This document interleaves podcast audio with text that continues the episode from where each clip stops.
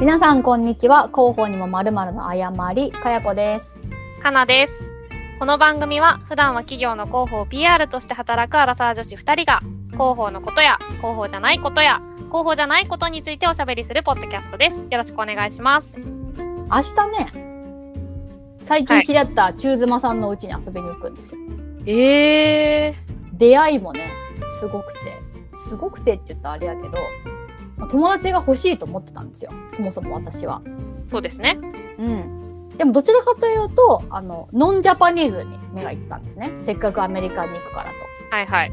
で、まあ言ったら日本人の友達日本にいっぱいおるから、まあまあまああえて増やさなくても、言ったら夫夫の会社の日本人家族たちのコミュニティがあって、もうそこで日本のつながりはあるから、まああえて増やすこともないよねと思ってたんですよ。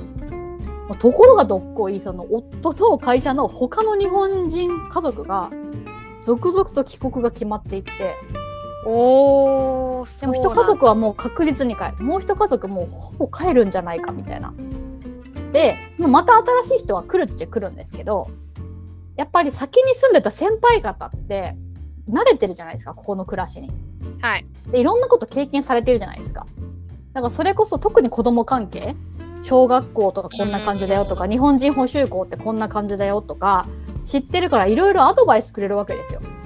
こうだったよ、ね。ああだったよ探す時こうだ習い事がどうとか。でそういうことを気軽に聞ける先輩としてもまあ普通に友人としても親しくしてもらったのにいなくなるかもしれないと。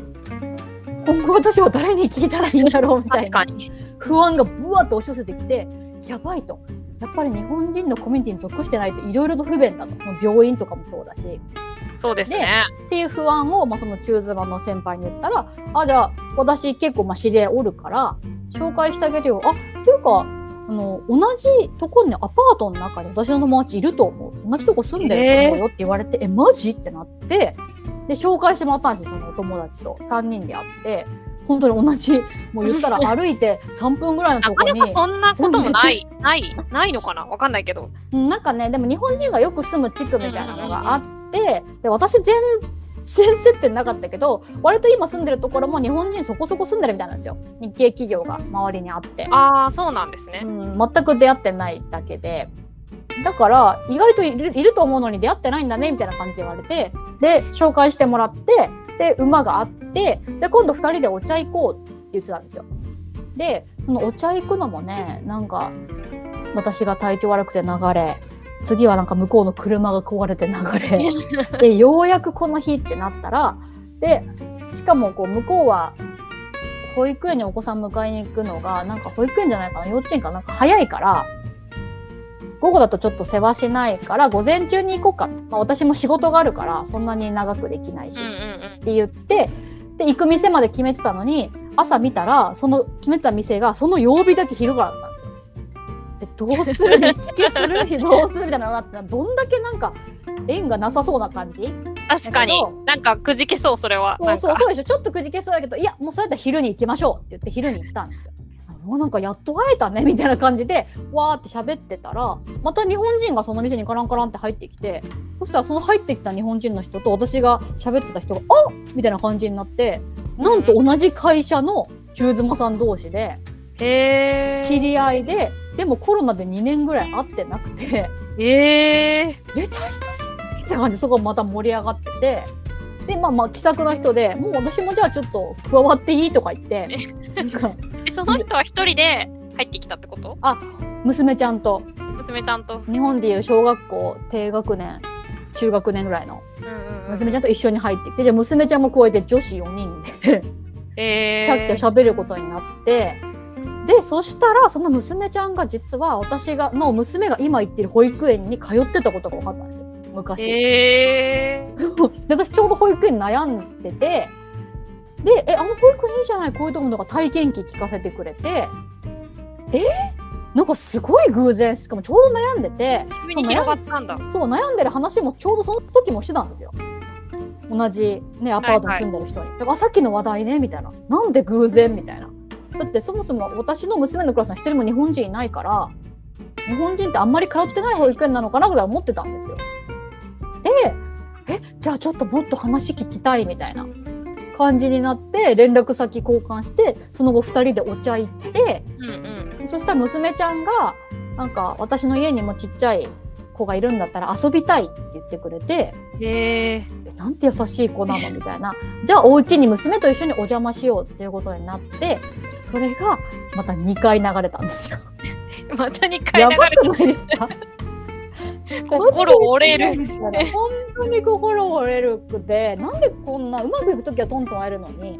でそれで流れて流れて明日になったんですよ。お願いだから誰も体調崩さないでなんだろうな運命を感じるような瞬間と運命のいたずらかなみたいな瞬間が交互に押し寄せてきてもう何のご縁か分かんなくなってくるこの。そう。もうその明日行くねお家の中妻さんに会えたのってかなり運命的じゃないですか、うんうん。言ったらその同じマンションの中妻さんとは2回も流れてた上に行きたいお店は朝やってないからリスケしようかって話になってたところを行ったら出会えたんで。確かにそうすごい運命的だねみたいな話は別にスピリチュアル信じてないけどやっぱ出会いってあるよねこういう運ってみたいなことになってたしまあ2回目ねこう親同士で会うのはスムーズに会えたからどうかこの明日3回目？でうん。これで声ないとねやっぱちょっとこう次声かけ続けるみたいなのも本当にお互いふーってなるじゃないですか。予定合わせてみたいな。でも自分たちだけの予定ならいいけどやっぱ家族の予定と合わせなきゃいけないみたいなのも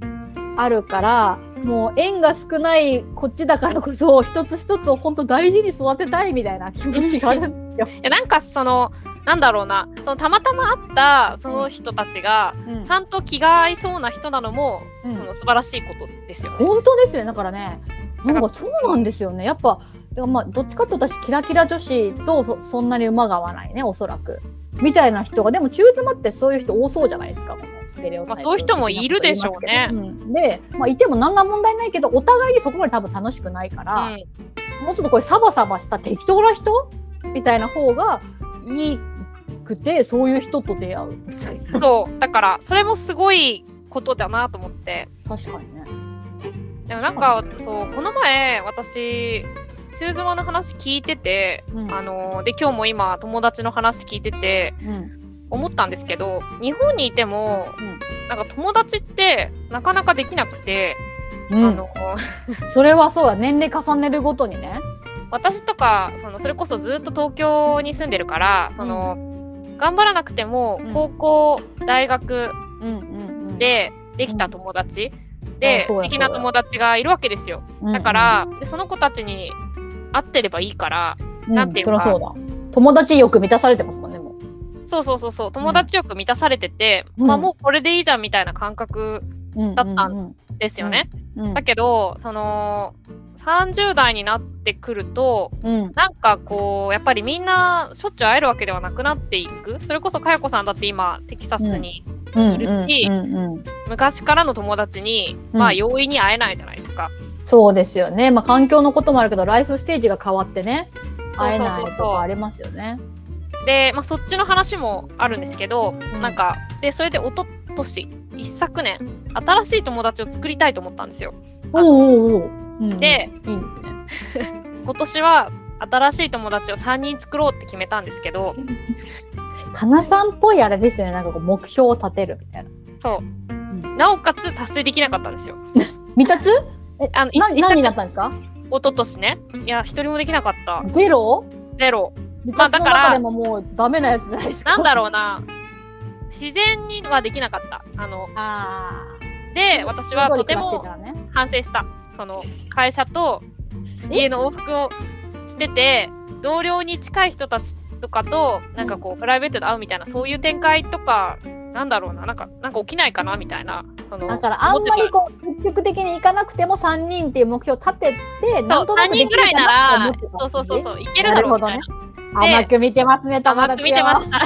友達を作るという行為を甘く見てたんですよ私は。そこの筋肉弱ってますねやっぱ高校大学の後からだから、うん。でなんかいやこのままじゃいけないと思って。で去年えっ、と広報のコミュニティに入ったりとか、うんうんうん。あそれは広報の目的はもちろんあるけど新しいつながりみたいなのもちょっとあったんですか？そうそうめちゃくちゃあった。その新しいつながりをまず持とうっていうそのうん友達をいきなり作ろうと思うというかその会社とそのそうじゃないその別の友達うん以外のなんか広がりがないなと思って、うん。で、まあなんか友達が友達を紹介してくれるみたいなことはないわけじゃなかったけど、なんかちょっとその、会うかって言ったら、その、自分の価値観で集めが同じような人たちではなかったから、うんうんまあみんなでご飯行くのはいいけど、個別に会うみたいな感じじゃなかったんですよね、その一昨年の場合は。うん、なるほどね。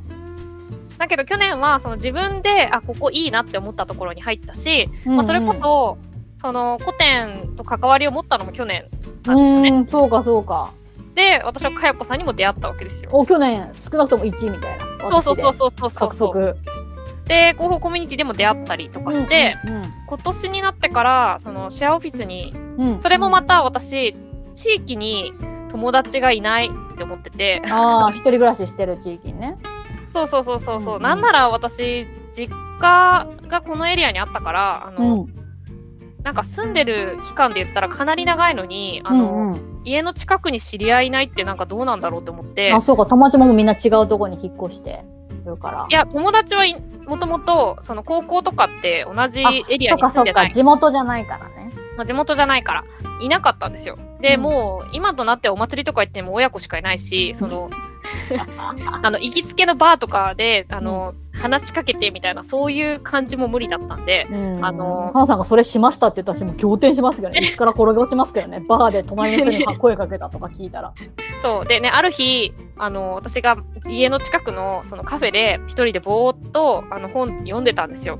そしたら、まあ、それはいまだにある光景なんですけど、うんそのななんかね外国人の留学生みたいな子に、うん今地域の防災のアンケートしてるんですみたいな。うんで、うん、なんかうさい。うん、地域とのつながりはありますか？とか地域に友達はいますか？とかなんかクリティカルな質問されてる。防災なのになんかちょっと心に刺さる質問されてる。同じマンションとかで話せる人はいますか？とかあなたに今何かがあった時に遠くに住んでる親以外にそのあなたの異変に気づいてくれる人はいますか？とかなんか何このアンケートって確かに防災の観点なんだけど心えぐるような質問ばっかりでめっちゃ。まあそもそもさそもそもまあ休日に一人でいてなんかうんそういう感じ出してたのかもしれないんですけど、なこの人に聞いたら危なさをアピールできるかもしれない。この地域のつながりの希薄さみたいな。そう。でなんか聞かれてその危機意識持ったんですよね。すごい。留学生からの防災アンケートによって醸成された識。そうそれでなんか地元になんかないのかなみたいな感じでそれ以来いろいろ調べてたらその、うん。家から徒歩10分ぐらいのところにその、うん。今年去年かなの年末ぐらいにあの、うん。シェアオフィスができたんですよ。おでーそこがその地域そのコミュニケーションを大事にするオフィスだったんで、うんうんあなんかそれもコンセプトとして合ってるなと、で無理にね、うんうん。あのバーで隣になった人に話しかけるとかせずともなんかうんうん。ちょっと休憩のタイミングで、あのうん。自然と会話生まれたりしないかなみたいな、うんうんあのうん。うんまあそんな下心もあり行ったんですよ。そしたら、そこでもまた今年結構いろいろ喋れる人が増えたり、うん。だってねでなんか誕生日のお祝いを自分で企画してとか言ってましたもんね。そうそうそうそうそうそう、でなんかそれをしてたらうん。うんなんだろう社内にもうん。なんだろうオープンな気持ちになってきて私が。あそのもっとこの人たちと仲良くなれるんじゃないかみたいな？そうそうそう。その同じ部署内のそのうん。後輩みたいな立場のの子うんうん。とそのご飯に行ったりとかその、うんうん。明日とかうん新卒2年目みたいなあのうん。同じ会社じゃないですよ。同じ会社じゃなくて、PR 会社のなんか新卒2年目みたいな子と、もう一人あの、うん。その会社を辞めちゃった子と全員年下ですけど、うん。3人でなんかうん。飲みに行くみたいなえ？ことに。かなさんらしからの挙動じゃないですか？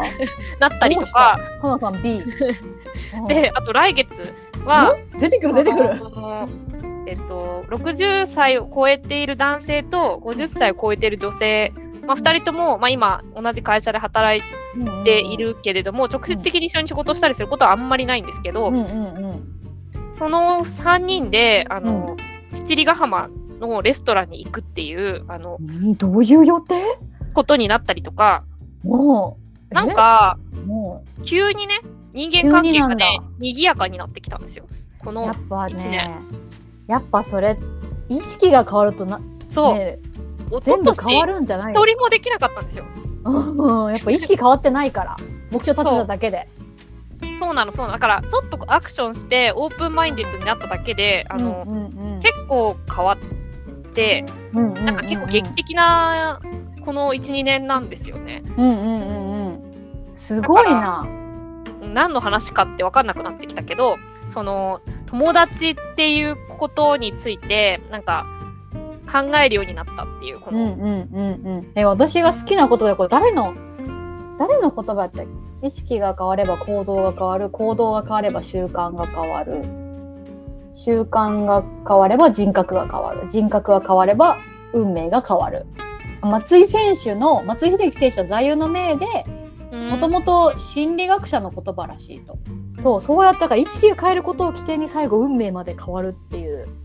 そう。のででも本当に習慣が変わるぐらいまで来てますね花さん。そうなんですよ。だから、うん。もしかしたら性格も変わってるのかもしれない。その、なんか。いやあるあるある。でここ最近その私が別の場所で出会った友達同士をつなぐみたいなこともあのどうしちゃったんですか？増えてきたんですよ。え？でコミュニケーターみたいな。そう広報みたいなことしててあのプライベートでも。広報の方ですよね。きっと聞いときますけど、広報の方ではあるんですよね、まあまあそうそうなんですけどね。なんかなんか対人関係にあの難ありだったんですけどなんかうん。うんうんうんそうなの？うん。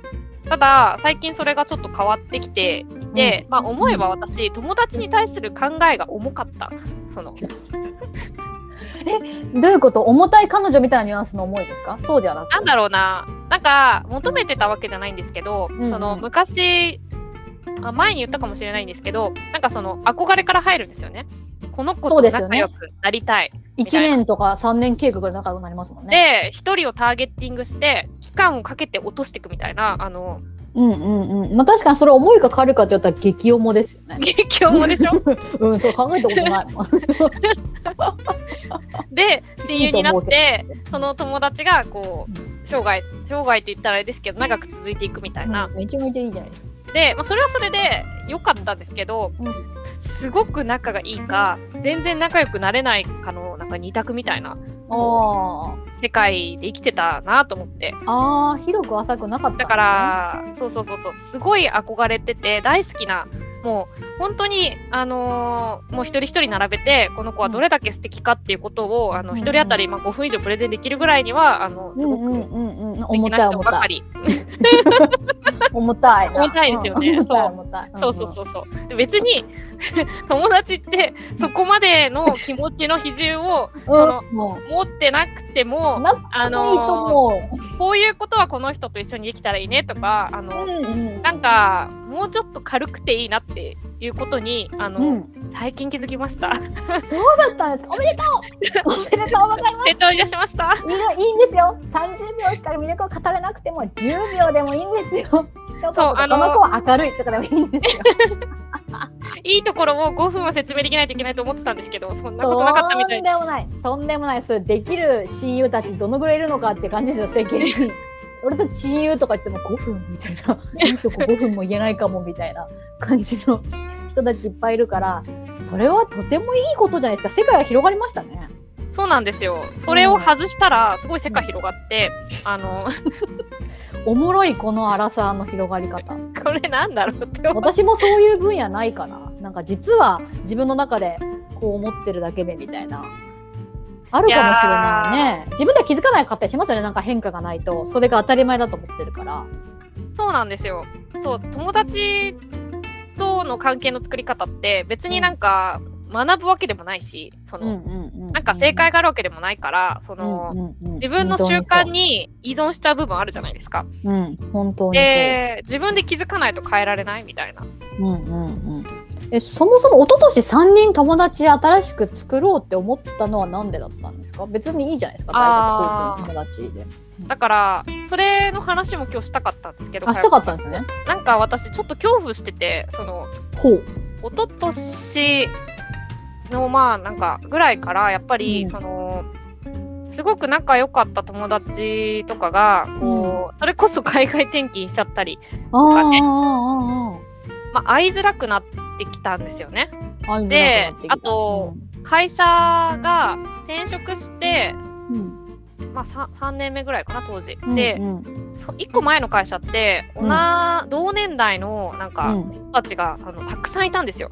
うんうんうん。だから別に会社の人たちと仲良くしてればあうの、ん友達はそこまでいらなかったんですよね。その。うんうん充実してたんですねそのアフターファイブとか土日だったりとか。そうそうそうそうそう、うんうんなん。か土日にそこで出会った人たちと花火大会行ったりみたいなこともあったし、うんめっちゃいい会社うん。でただか同じ会社じゃなくなると、まあ、途端に会わなくなる確かにね確かにね。そうそういう昔なからの友達っていうのはその、環境が変わっていってしまってうん。で、うんうん。私昔から恐れてたんですけどそうなってしまったら、その、友達で居続けられるんだろうかみたいなその、うんうんうん。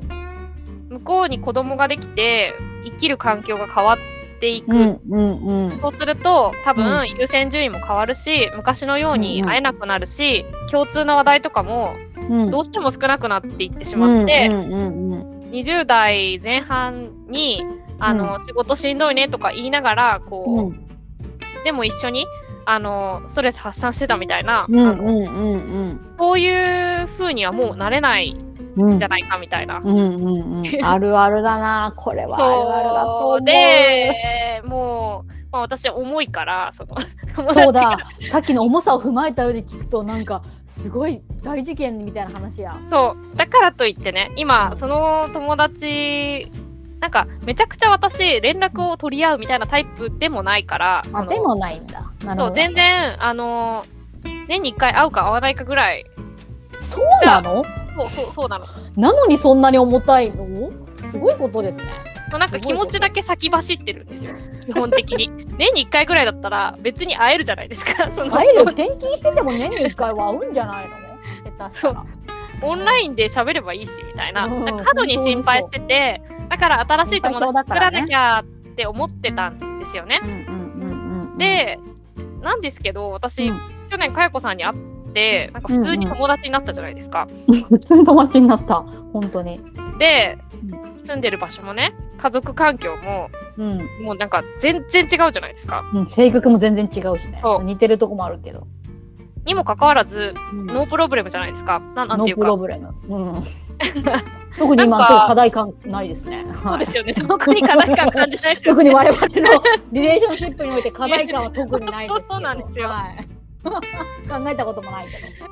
そうだからなんか子供がいたり母になんかその結婚してたりみたいなそういうことはなんか疎遠になったりするっていうことは私の思い込みだったのかもしれないって思ってたんだけどどうなんだろうと思ってあのそちらサイドの話も聞いてみたかったっていう話。確かに確かにね確かに。これもう本当になんか漫画とかでもよく取り上げられる女同士の友情で片方バリキャリでまそうあ漫画だに書きますよね。バリキャリで結婚なんていしないし子供だっていらない。社会の多分そういうの読みすぎとか。そう社会のプレッシャーとか実はでもちょっと羨ましくもあるそっちの子供がいる人生っていう方ともうキャリア諦めて家庭に入ってすごい幸せだけどバリバリ仕事してるのが羨ましくもあるみたいな。お互い羨ましいとなんか自分の信じた道みたいなのでそうそうそうそう。噛み合わない。片方はキャリアの話ずっとする。片方は子供の話ずっとする。で噛み合わなくなる私たちみたいなやつがそうそうそうそう。ティピカル女子漫画みたいな感じで。そう。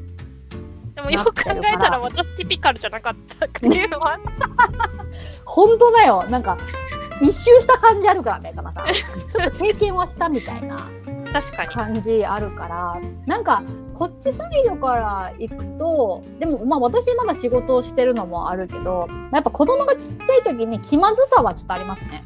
うん。その気まずさっていうのはやっぱどうしてもちっちゃい時におそらく女性の方がね、まあ、どうしても多くなるけどん子供と自分の世界閉じちゃってるから。生まれてから最初数年。はなんか話題がマジで子供のことしかないんですよ。だから他のこと話せないのってもうマジでなくて全然。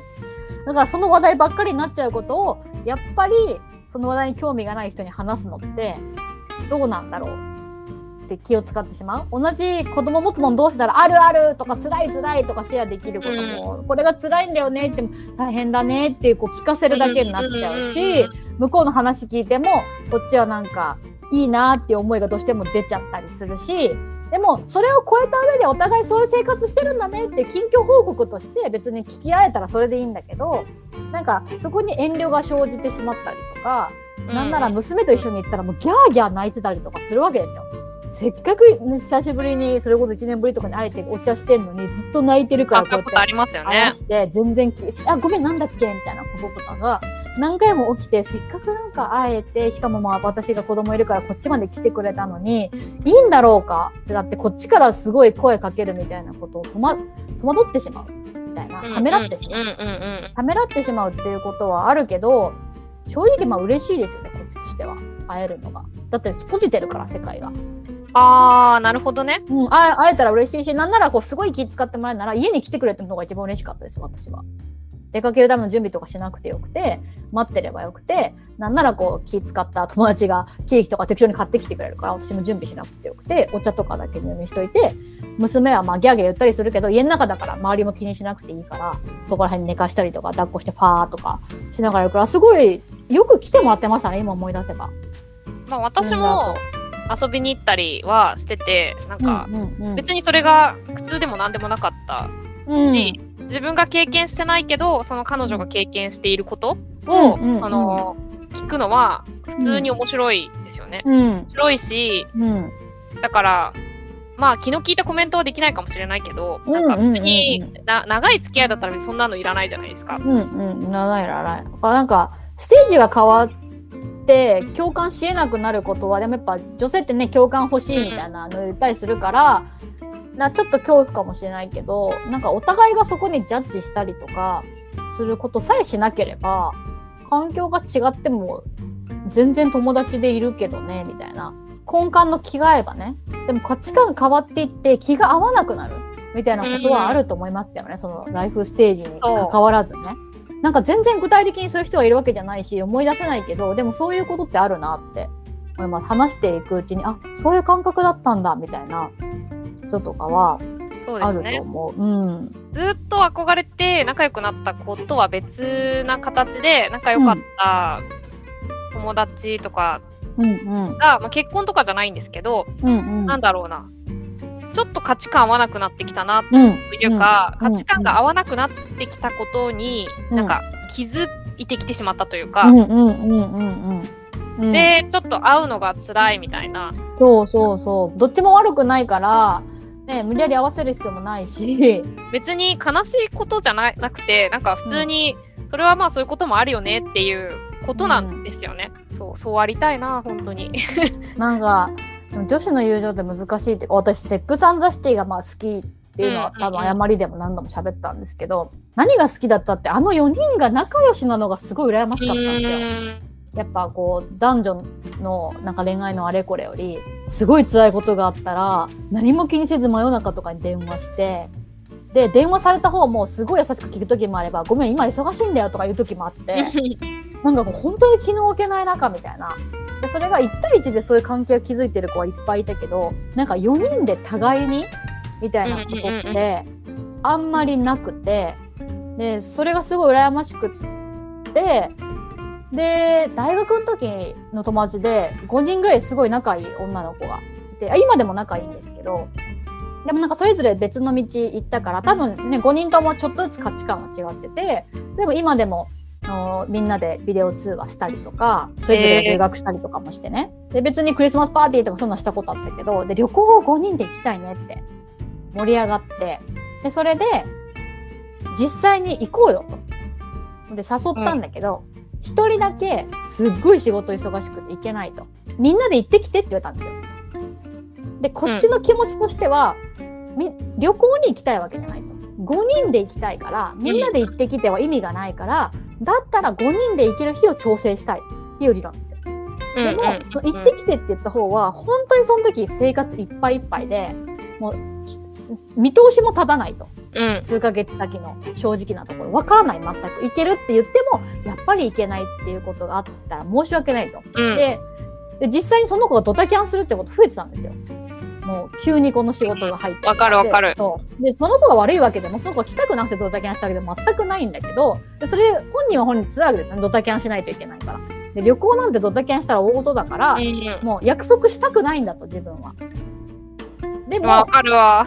もう。でね今になって思えばね全然そうだしわかるけどなんかその状況がそこまで理解できなかったんですよね。えなんで？みたいな。その数ヶ月先のこの日は土日で絶対にダメって。何歳ぐらい？何歳かな？20 25、6あかな。でその子その断った子の方は院まで行ってたから本当に成り立て？新卒。ーうん。社会人成り立てでこっちはもう社会人数年やってるみたいな感じだし会社のね形態もちょっと違ってたかうんら事情が全然違うんだけど、えでもこの土日は絶対に出ないっていうことも決めきってそこだけは開けとくみたいなことがそんなに無理なのみたいな。無理なんですよね。うんわかるよ。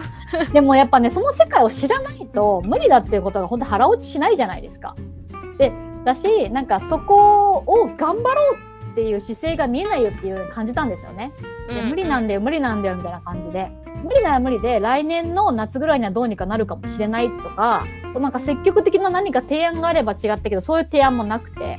でその提案ができない状況なんだろうなっても今だったら分かるんだけど、約束はできないっていう方となんでそんなこと言うの？っていう派と私はあすごい気持ち分かるどっちもみたいな感じになって。でちょっとこう心が離れていくみたいなことがあって、うん。そのグループの。切ない。そう。で私はやっぱその4人で仲いいってやつめちゃめちゃ憧れがあったからどっちかっていうとこうみんなで行きたいって言ってた方に気持ちは近かったけどでもその5人の中で行くとそのドタキャンしてしまうからってこと一番仲良かったんですね。その2人で遊ぶ機会が一番多かった。そうなんだ。そうからその子と、まあ、つながりが強かったしその子に寄り添わないっていうのもなんか選択肢としてなくてどうなるみたいな感じなんですよ。でそんなこんなあったけど結局何がきっかけでそこからまただから1年2年とか空白期間が空いてでもまあ結婚とかねちらこその5人なんかするようになって結婚式に呼ばないっていうことは絶対ない関係性だから、まあちょっとこう会わない期間があった後に本当に結婚式とかで再会して久しぶり元気みたいな感じでまた元に戻ってでまあもうそれからみんなライフステージも変わってね簡単に旅行とか行けないみたいな感じだし、みんな大人になって それぞれの事情があるから仕方がないね。いつかいつか行けたらいいねみたいな感じになったけどやっぱこういうなんていうの噛み合わなさうん。ありますよねこう。あるある。うん、思いとか環境とか 大事なものが何かその時とかそうなんですよね。難しい難しい。特にこうやっぱ複数人3人以上難しいなって思います。いや私常に1対1だからあのああそうなんだ。4人とかで仲良かったとしてもみんなで会おうよっていうよりは基本、まあ、別にみんなで会ってもいいけど1対1でもいいみたいな、なんて言うんだろうな。なんか、うんうんうんうん。あんまりそういう関係ってなかったからなんだろうな。そういうことはあんまないですけどね。ただうん。うん結婚ししたい人とうん。うんうん。かと距離ができてったとかはあった。ああ結婚したくてその、結婚相談所に行ってるみたいな。うんうんで、その同級生の誰々はなんかこういうステータスの人と結婚したみたいな話とかうんうん。を、まあ、だから30手前ぐらいの時にめちゃくちゃうん。聞かされて、うんなんか私そういう価値観があんまり分かんなかったからうんその相手のねステータスとか、うんうんそれを鼻にかけられると逆にカチンときてしまうかもしれないうん。感じだったんでね。めちゃくちゃわかる。うるさいなって思う。こうなんだよねとか、何々ちゃんはこういう人と結婚したらしくてすごいよねとかうん。言われると、うん。うーん、うーん、うーん、みたいな。なんか全然共感できない。うんまあまあ結婚相手がすごいの分かったけど何々ちゃんの人生はどうなってるの？みたいな話になりますよね。そうそうそうそうそうそう。その人に会ったわけじゃないから、あのうんなんかその人が本当にね、その素敵な人というか、だったら、あうんの人すごい良かったねって話になるんだろうけど、ななんかその、何歳で年収がこのぐらいあって、どういう系の企業で働いててとか、マジでどうでもいいって思ってたんで、ステータスの話だけでねそう。判断して。でそういう価値観の人とかがこう友達に出てきたりする、と、どうコミュニケーション取ったらいいのかなみたいになって、うんうんうん。難しかったっていう記憶はあるな。あー確かに。もう私はそういう下世話に盛り上がるのは好きですけど医者やるねみたいな。まあいいけどなんか真剣には別に思わないみたいな感じとか医者と結婚したから勝ち組とか旦那さんの年収がいくらだから勝ち組とか言われてもなんかあそうですか。そうなんですよね。私、勝ち組とかよくわかんなくて、なんうか、んもうないからね。うん。生きたいように生きれてるかどうか、その本人がっていうことじゃない本当にそう本当にそう。なんかてか誰に対して勝ってるのかもわからないし、ー誰が決めてんのかもわからない。くないし、その、う んその話を聞いても、その、何々さんのね、その人が、さっきも言ったけど、その人はどんな気持ちで何を大事に生きているのか次第じゃないですか。うんうん、それが幸せかどうかとかって、うんうん、だから、な本んか、なんかなーっていう、でもそういうことが、そのライフステージの変化によって、こうう、より出てきてしまうっていうことがあるなって思うし、なんかそれにあんまり翻弄されるような生き方はしたくないなって思っちゃうから、なかなか、なんかすれ違うことはあって、うんうんうんうんなんかこう結婚してない私としてはなんかこう、友達ってやっぱ大切だなと思うしうん。だからまあなんか常にアップデートしていかないとなっていう気持ちに、まあ、なったのが、うんそのうん。数年前、うんうんなんか私がすごく好きなドラマにあの、うん。私あんま連ドラ見ないんですけど、うん。あの獣になれない私たちっていうのがあってほうほガッキーが主演なんですけど、うはい。であの婚約者がいたんだけどなんか、別れちゃってっていう、まあそのいろいろ省くんですけど、うん。その最後の方にあのずっと一人で生きていくのって聞かれるんですよ、そのうんうん。別の人にね。うんうん。でそれにガッキーがなんかうん一人なのかな本当にって言ってて、うんそのうんうん。例えば今はあなたと楽しい時間を過ごしてるし、うんさっきはこういう友達とこういう時間を過ごした。で、あの会社にはなんかこう一緒になんか目標を追いかけてるでうん。こう一喜一憂できる仲間がいて、でその一人の人にこううん。全てを、の時間を使っているのではなくその、それぞれのタイミングでそ最適な人というかぴったりな人と、その共にある時間が過ごせていて、うんうんうんうん。それじゃダメなのかなっていうふうにうん言ってて、うんうんめっちゃいい。めっちゃいいじゃないですか。であそういうことだよなと思ってこれから先その、うんうん。歩んでいきたい方向性としてはってうん思ってるんですよね。うんうんうん。めちゃくちゃいいじゃないですか。それこそ結婚とか子供の時に結婚してなかったりとか子供がいないとなんか老後が不安だからみたいなことを言う人たまにいるんですけどうんうんうんそれを子供とか結婚相手になんか期待するのもどうなんだろうと私は思うんですよ。私は少なくともまあ親がねなんかサポートがいるってなったらサポートしたいっていう気持ちはものすごくあるけど私が自発的にそう思うことと親が私にその役目をやってほしいって思うことは全く別問題だと思ってるし、私は娘にその役割は担ってほしくないって思ってるからなんか自分なりの、まあ、範囲でお金とかまあ用意して その施設に入るなのかなんかなんとかしたいなって思っててでそうなった場合別にパートナーとか子供である必要全くないじゃないですか。うんその相手がねその老後とかいう意味でうん。保険とかだってあるし。そうなんですよね。そう、うん。そう、なんだろう、大切な人はいる、いたとしてもね、それからうんうん。パートナーがいたとしても、うん。そういう点において自立しているっていうのは大事ですよね。うん、あとやっぱ大人になればなるほどちっちゃい時は想像つかないけど大人になればなるほど10歳年上とか10歳年下の友達とかが容易にできるじゃないですか。そう、そう。なんかかなさんもねさっきと新卒2年目の子なんて10歳ぐらい年下でしょ？一回りは下、一回りかな。でもまあかなり下ですよね。10ねえとあ歳ぐらいと下で、アラカンの方とかとねもうそのうん行くのもそう二だし回りとかかもしれないですよね。そううなんってんうんそうそうで私私も明日お邪魔するこの中妻さんは多分10歳ぐらい違うしでそれは結構私の母が私が小学生ぐらいの時から、まあ、母はものすごい友達多いんですねつながりが。うんうんそもそも母ずっと地元だし。でで友達何歳なのって聞いたらそれこそ10歳以上年下とかいっぱいいたんですよ。で当時は自分がさ 10歳とかだから10歳年下と友達になる世界観全く理わ解できなかったし。そうそんなことあんのって10歳年上でもめちゃくちゃお姉ちゃんだから意味わかんないって思ってたけどそれで考えたら古典で仲良くしてるひなつとか千咲もまあ千咲は10歳どっちも10歳は違わないけどまあ8歳とかうん違うから、うん全然関係なく仲良くできてるしそうなったら年老いたって10歳年下の人とか もっと年下ね90歳と70歳の友達とかあるわけじゃないですか。そうなんですようねん、。全然あれでしょっていう感じ。それこそねネットとかしたら年齢とか関係なかったりするしね。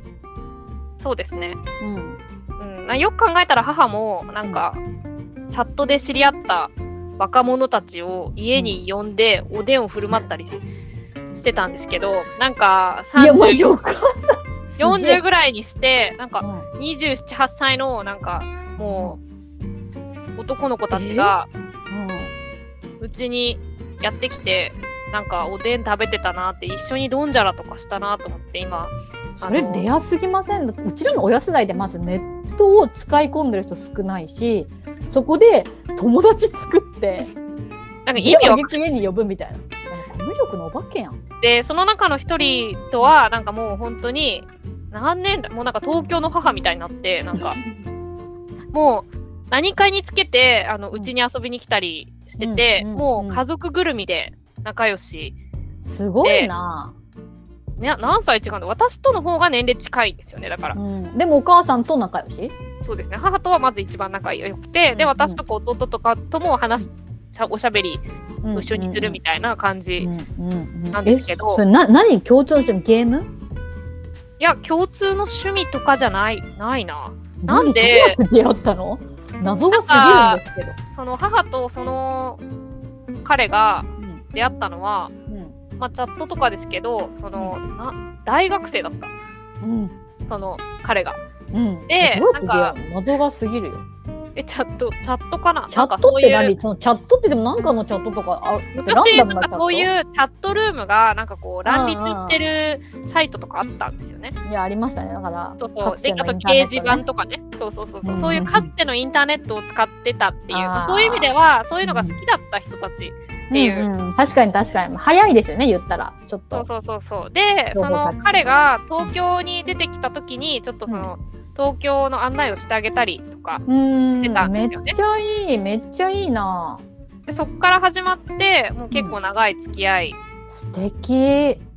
そうそうなんですよ。いう出会いがねだって我々言ったらまあ私のね祖母とかまあもう亡くなりましたけど、ね、ネットとか全然携帯すらなかなか使えなかったからでも10年以上先に祖父が亡くなってで友達作りは結構してたんだけど地元でもあったから祖母は。だけどもう足悪くしてからもうとんと外に出なくなっちゃって。うんうんで家の中で何するかって時にテレビ見たりとか本読んだりとかするんだけどでまあねご近所の人と会ったりとか週に1回ヘルパーさん来たりとかするけどやっぱネット使えたら全然違うよなって正直思うんですよ。うん家に一人でもテレビ電話別に体悪くてもできるしゲームだって本だって趣味の人とつながったり動画作ったりとかできるわけじゃないですか。そうですねちょっと前にね85歳だかのおばあ様がなんか一番簡単ななんかプログラミングゲームみたいなの作ってなんか Google の人が会いに来たみたいなこと とかそうそう会いに行ったのが招待してきたみたいなニュースとかあって本当何歳でもできるしネットが使えるとかうちら恵まれたババアになるんじゃないですかね。ヨボヨボになって別のところに住んでてもまたそれでもまだ収録するみたいな確かに確かにババアポッドキャストみたいな。オーバータさん超えてる感じであ、オーバーナさんはもうおばあさんなんで。オーバーアさんみたいな。ザさんじゃない。いやなんかこうだから30代になっていくとなんかその年齢の差超えていく感じがあるかもしれないですね。むしろ、うん、その年20齢差よ。り代は割とまだ年齢差によってその社会的なステージも結構違ったりするから、うん。だって20代の2122ってもうまだ学生で、2120なんてね。で20代半ばは新社会人みたいな、感じじゃないですか。うんうんで、まあ、30になってくると結婚してるしてないみたいななんか結うん構それってすごい差だったりするうんうんうん。けど、30超えてくるとなんかそのそういうカテゴリーが一旦抜けてなんか別の概念でつながっていくみたいな感じにうん、なんていうかなってなんかうん。一通りみんながどういうライフステージ歩むかみたいな興味関心がもう疲れて一通りやったからもう結婚式も死ぬほど出たしあの人はどうあの人がどう自分も言われる人のことも言ってみたいなわーって騒ぎがもう一旦落ち着いてはいどうでもいいみたいな。そう。人は人みたいな感じに人は人ってなる。からもうほんと余計なお世話みたいな感じするからみんなそうだから N イコール1で見やすくなってきますよね人を。そうそうそうそう。だから年が近いとかいうよりは考え方が近いとかね。うんうんうん。いう方でつながった方が互いに楽しいんだということもそれなりの人付き合いを経て分かってくるようになるからうん。なんか改めて30代楽しいみたいな感うん。じ、だからなんか30代になって昔から仲良かった友達が離れていて絶望するんじゃないかって20代に思ってたけど あの怖がってるな、うん。常に心配性だからね。だからうん心配してるな。全然むしろ今の方が自由っていうあの、うんうんうん。ことなのかもしれないですね。私が常に言葉にしてないけど確信してる自分の人生はよくしかならないっていうやつをこのアメリカからのネット回線を通して今プレゼントしますね。この根拠のない自信。大丈夫です。不安に思わなくても。絶対良くなりますから。常に今が最高新記録を更新し続ける人生ですから大丈夫です。保証。そうです心配しなね。くていいです。そうです。だからあれですね。リスナーさんとか増えたらあやまリスナーコミュニティみたいなのができてしてきたりとかしたらいいですよね。確かにこういうかして。トークに共感してくれる人っていうのはなんか狭話せそう。狭少 なすごい狭いコミュニティ。え思ったんですけどさ、思ったんですけどさ、だって 変な日本語言っちゃった。あの、いや誰もね、別にこれ決めたからといって誰も使わないと思うけど、なんかタグが難しくないですか？番組名がね。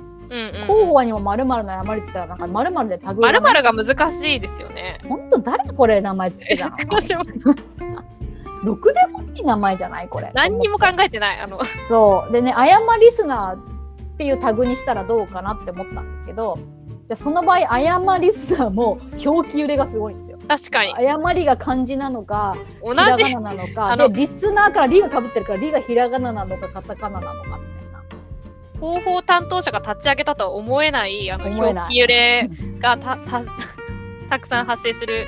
で、プロの方ですよね？我々は一応、あれ？みたいな。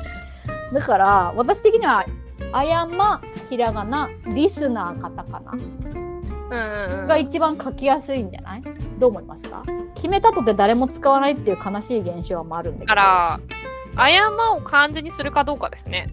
ひらがながいいんじゃないですか？ひらがながいいのかな？だってあやまで変換できないから確かに確かに。打ちづらいか。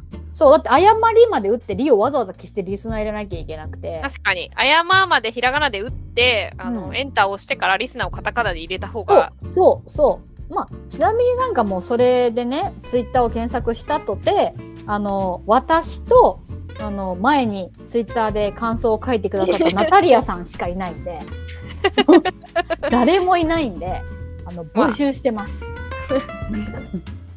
あのムロさんは毎回個別で感想をくれるっていう。個別でただ DM とか会社内のツイッターみたいなところにちゃんと感想をくれて、ムロさんありがとうございます。素晴らしいですよ聞いてくれてたら。でも大体公開日にくれるからね。